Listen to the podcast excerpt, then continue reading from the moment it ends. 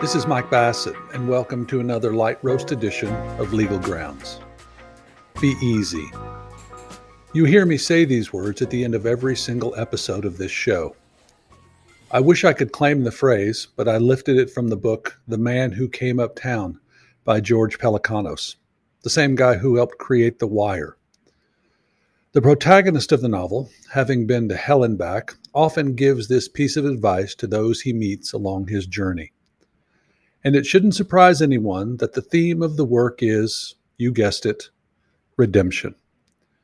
The saying, be easy, has become part of my lexicon, often in the form of a parting salutation.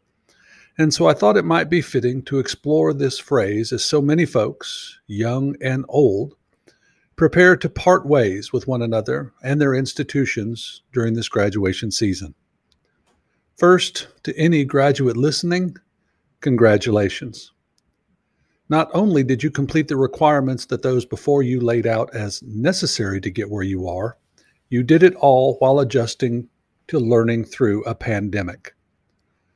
And to the proud parents and caregivers, I offer you a job well done and a cold, stiff drink. They made it. It's all good. Now, you will hear plenty of good advice over the next couple of weeks as clips of former presidents and current comedians donning a cap and gown share stories of triumph and tragedy with graduates.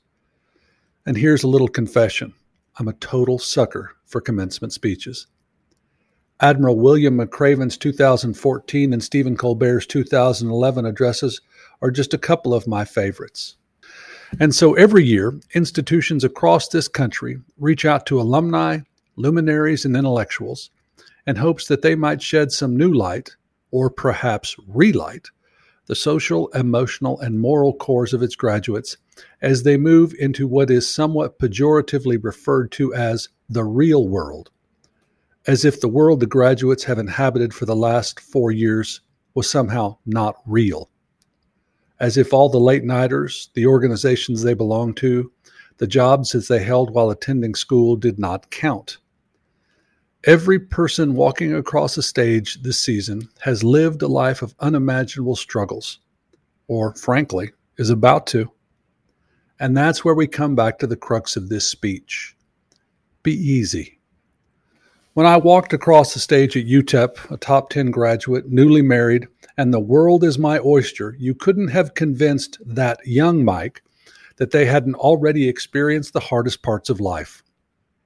I think many folks of my generation can agree that our younger selves often suffered from the mentality of getting things out of the way. Hard childhood? Well, at least I got that sad part of my life out of the way. Rough high school experience? Well, at least I learned how cruel people can be. Exhausting graduate or postgraduate degrees? Well, at least I know now what hard work is.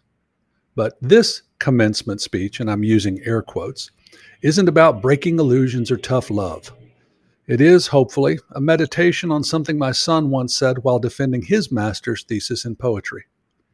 None of this matters, which is exactly why it's all so incredibly important. The emotional intelligence of the younger folks at our firm continues to challenge me and inspire me. I've said it before and I'll say it again their vulnerability is a strength, not a weakness. That they openly admit to struggles that would have gotten me reprimanded at best when I first entered the legal field is proof that they are being easy on themselves. But it's also a sign of something deeper that they had the capacity to be easy on others. Why? Well, not to sound like a past president defining the word is, but it's because their definition of this is probably more in tune with the human experience than my generation's ever was. So when I say none of this matters, I mean the parts of life that simply have to be done. We all have to work jobs that we don't like at times. We all forget our wallet at home. We all get pissed off when someone cuts us off in traffic. But, and I hate to break it to you, that's part of the deal. The question then becomes how do we deal with that deal? Do you go hard Or do you be easy? And here's the brutal fact so many people that came before you have already answered this question. The Buddha preached that to live is to suffer, and therefore life must be lived through that lens. Christ understood perfection was impossible, but that to love one another as we love ourselves was a pretty darn good starting point. The Stoics constantly reminded themselves the only thing truly in my control is how I react to certain situations. Time and time again, you can almost wrap together any reputable religion, philosophy, psychology, or general self help advice into a message I can almost guarantee you is the concept of being easy. And through their compassion, their social and historical awareness, and their drive to do right by themselves as much as to do right by others, I can promise you that the class of 2022 at every level is light years ahead of those graduates that came before them. But then there's the rest of us.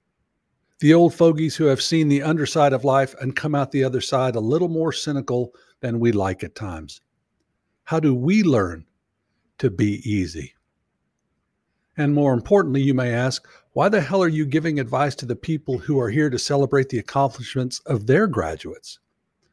Well, here's my classic paradigm shift that seems to be a requirement of addresses like these. You are a lifelong learner. Full stop. Whether you want to be or not, life will present you with a series of challenges or decisions that will shape you in ways you cannot yet imagine. I don't care whether you're waiting for the ink to dry on your diploma, anticipating your bar results, or going into decade three of owning your own law firm. You still have lessons to learn. And that's okay. Because even more importantly, learning them does not make you a failure, which is exactly why you have to be easy. When you know you aren't perfect, it makes loving others a whole hell of a lot easier, trust me. And of course, there is the final thought, which also seems to be legally required in this version of rhetoric. The diploma you posed with, that hand you shook, that stage you walked across, it doesn't make you any better or any worse because this, this doesn't matter. The certificate is proof, but what no one can give you is a hard and fast record for this experience. If that experience was enjoyable, figure out a way to make it even better for those coming up behind you. If the experience sucked, then dedicate yourself to making it better. I know these are lofty ideas, but hey, they still offer majors in philosophy, so I think I'm good. None of this matters. That's why it's so incredibly important. Every single one of you listening, hopefully, understands that at the end of the day, our narrative is our own and is often so complex that to truly feel seen, we have to enter territory that frightens us, even for a moment. Vulnerability is primal, make no mistake. But that's what makes it so beautiful. And to recognize these truths, well, that comes when you realize that everybody else is living their story. And even weirder, you are a part of it in ways you will never understand. And so, when nothing matters, then the ability, nay, the art of being easy becomes a mantra, not a gold, precisely because of how important it is to keep this lens.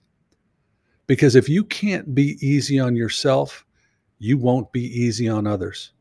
And I think we all know how that doom spiral plays out. Seneca the Younger, one of my favorite Stoic philosophers, once reminded his followers that we give voice to our trivial cares, but suffer enormities in silence. And if taken as a truth, then what better reason to be easy? After all, you never know what's boiling in somebody else's pot. And chances are, you'll probably never even taste it. Congrats again to the class of 2022. And a quick update. Because of the demands of my other job, that lawyer gig, I'm not going to publish any new episodes until probably late June or early July. But don't worry, We'll be back. Be easy, everybody.